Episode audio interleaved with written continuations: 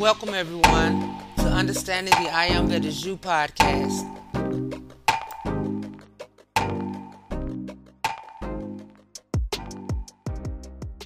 Yay! Hey everybody, it's your girl Wynn Ruffin, and I pray all is well with everyone, and your hearts and minds are full of love, joy, and compassion for all God's children and all God's creation.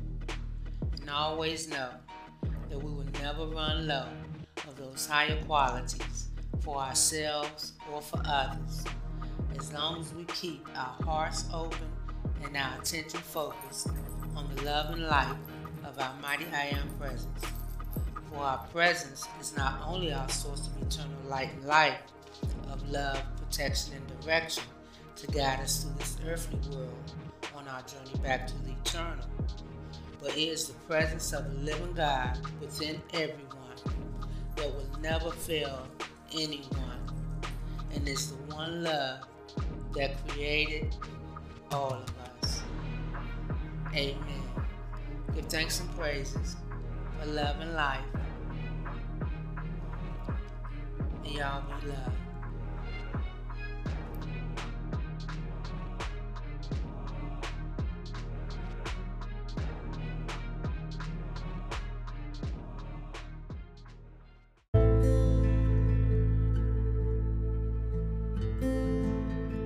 We must resolutely set our faces to the rising consciousness of the Sun of Truth, seeing only the one power, we must destroy the adversary and leave the field to God or good. All that is in any way negative must be wiped off the slate, and we must daily come into the higher thought, to be washed clean of the dust and chaos of the objective life. In the silence of the soul's communion with the great cause of all being, into the stillness of the Absolute, into the secret place of the Most High, back of the din and the ceaseless roar of life, we shall find a resting place and a place of real spiritual power. Speak in this inner silence and say, I am one with the Almighty, I am one with all life, with all power, with all presence. I am, I am, I am. Listen to the silence. From out of the seeming void, the voice of peace will answer the waiting soul, all is well. Here we make known all our needs and wants, and here we receive firsthand from the infinite all that we shall ever need to make life healthy, happy, and harmonious. Few enter here, because of the belief that conditions and circumstances control. Know that there is no law but God's law, that the soul sets its own law in the infinite, and that our slightest wish is honored of the Father mind. Daily practice the truth and daily die to all error thought. Spend more time receiving and realizing the presence of the Most High and less time worrying. Wonderful power will come to the one who believes and trusts in that power in which he has come to believe. Know that all good and all God is with you, all life and all power, and never again say, I fear, but always, I trust, because I know in whom I have believed. Creative Mind and Success, by Ernest Shurtleff Holmes, 1919.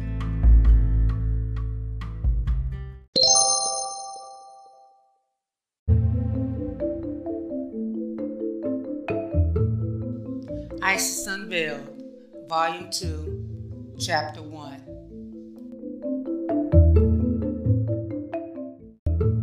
The magnetists and healers of our century came into direct and open competition with the apostles. The Zouave Jacob of France had outrivaled the prophet Elijah in recalling to life persons who were seemingly dead, and Alexis, the somnambulist, mentioned by Mr. Wallace in his work, was, by his lucidity, putting to shame apostles, prophets, and the sibyls of old. Since the burning of the last witch, the Great Revolution of France, so elaborately prepared by the League of the Secret Societies and their clever emissaries, had blown over Europe and awakened terror in the bosom of the clergy. It had, like a destroying hurricane, swept away in its course those best allies of the Church, the Roman Catholic aristocracy. A sure foundation was now laid, for the right of individual opinion. The world was freed from ecclesiastical tyranny, by opening an unobstructed path to Napoleon the Great, who had given the death blow to the Inquisition. This great slaughterhouse of the Christian Church, wherein she butchered, in the name of the Lamb, all the sheep arbitrarily declared scurvy, was in ruins, and she found herself left to her own responsibility and resources. So long as the phenomena had appeared only sporadically, she had always felt herself powerful enough to repress the consequences. Superstition and belief in the devil were as strong as ever, and science had not yet dared to publicly measure her forces with those of supernatural religion.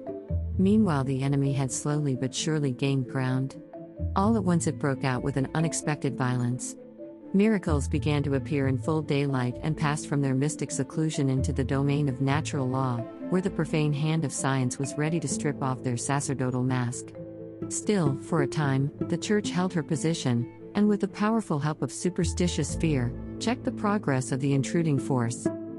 But, when in succession appeared mesmerists and somnambulists, reproducing the physical and mental phenomenon of ecstasy, hitherto believed to be the special gift of saints, when the passion for the turning tables had reached in France and elsewhere its climax of fury, when the psychography, alleged spiritual, from a simple curiosity had developed itself and settled into an unabated interest, and finally ebbed into religious mysticism, when the echoes aroused by the first raps of Rochester, crossing the oceans, spread until they were repercussed from nearly every corner of the world, then, and only then, the Latin Church was fully awakened to a sense of danger. H. P. Blavatsky Wonder after wonder was reported to have occurred in the spiritual circles and the lecture rooms of the mesmerists. The sick were healed, the blind made to see, the lame to walk, the deaf to hear. J. R. Newton in America, and Dupotet in France, were healing the multitude without the slightest claim to divine intervention. The great discovery of Mesmer, which reveals to the earnest inquirer the mechanism of nature, mastered, as if by magical power, organic and inorganic bodies. But this was not the worst. A more direful calamity for the Church occurred in the evocation from the upper and nether worlds of a multitude of spirits, whose private bearing and conversation gave the direct lie to the most cherished and profitable dogmas of the Church. These spirits claimed to be the identical entities, in a disembodied state, of fathers, mothers, sons, and daughters, friends, and acquaintances of the persons viewing the weird phenomena. The devil seemed to have no objective existence, and this struck at the very foundation upon which the chair of St. Peter rested. Not a spirit except the mocking mannequins of Planchette would confess to the most distant relationship with the Satanic Majesty or accredit him with the governorship of a single inch of territory. The clergy felt their prestige growing weaker every day, as they saw the people impatiently shaking off, in the broad daylight of truth, the dark veils with which they had been blindfolded for so many centuries. Then finally, fortune, which previously had been on their side in the long waged conflict between theology and science, deserted to their adversary. The help of the latter to the study of the occult side of nature was truly precious and timely, and science has unwittingly widened the once narrow path of the phenomena into a broad highway. Had not this conflict culminated at the nick of time, we might have seen reproduced on a miniature scale the disgraceful scenes of the episodes of Salem witchcraft and the nuns of Loudun. As it was, the clergy was muzzled. H. P. Blavatsky.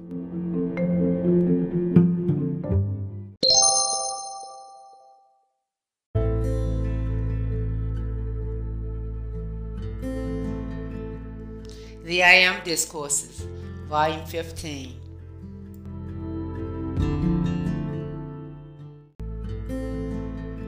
Blessed ones, when conditions that come to your attention every day in the outer world reveal that hatred and criticism and condemnation are being generated here and there and everywhere, it is simply gathering a storm cloud of hate.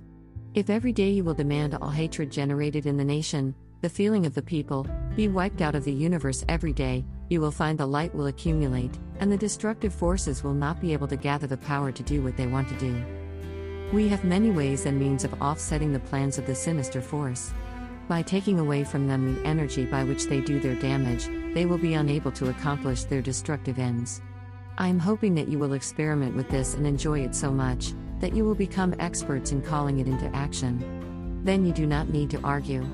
You can, by the power of the great great silence, you can offset destructive forces until they are completely removed from this world. This is part of the power of the great great silence. This is an overwhelming action of the sacred fire.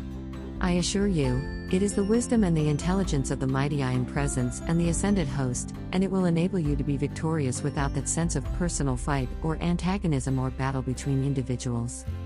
If people would only learn to be silent and call the sacred fire silence into the condition with the demand that it annihilate everything destructive, you would find the mighty I Am Presence of each life stream or the assisting masters, would handle the conditions around you without drawing you into a vortex of destructive activity, because you are trying to raise the condition out of the control of destructive forces. So, blessed ones, it is greater protection to you all, and it is the action of the prevention flame.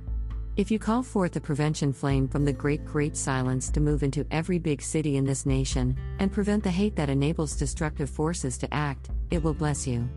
It'll charge you with its power, and the very radiation around you will repel it from your own activities, until the nation is completely purified. So, it is a very practical application of the energy of life. If you particularly will do this each day in each large city so that the accumulation of the people, as they generate discord in outer activities, that accumulation, a certain amount of destructive feeling, is wiped out of existence every day, then it doesn't reach the place of a storm cloud. Then it doesn't burst back upon the people as revolution or riots and all that sort of thing. Your public servants have been sacrificed to much of this hatred, and they have done the best they could to guard against it. The forces are infiltrated into the feeling of the people, and you must stay insulated against that hatred, and you must stay free from connection with the outer physical activities. Beloved mighty Astrea.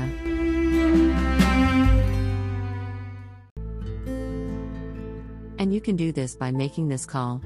If you ask for the great central sun's cosmic Christ blue lightning purity to sweep into every big city within this land, and every day consume all the hatred that has been generated in each city, we can draw that off, and the power of the great central sun magnet will raise what is constructed within each city into more power and activity of the light, and therefore release from within each life stream an expansion of the light that holds protection and victory for that which is constructive.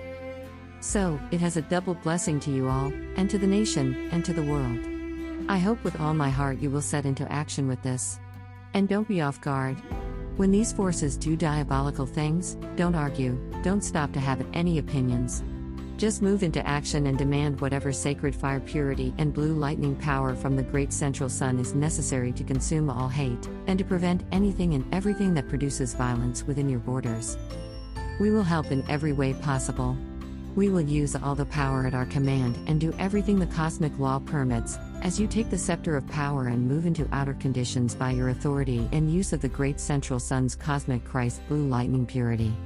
Charge it into every bit of energy where impurity has gone forth, and let us see what we can do quickly as possible in the next 30 days. I will give you every assistance. Our legions are forever ready, and these activities can act on the instant. If you will make an effort to do this, we will appreciate it greatly, for it will enable us to do more.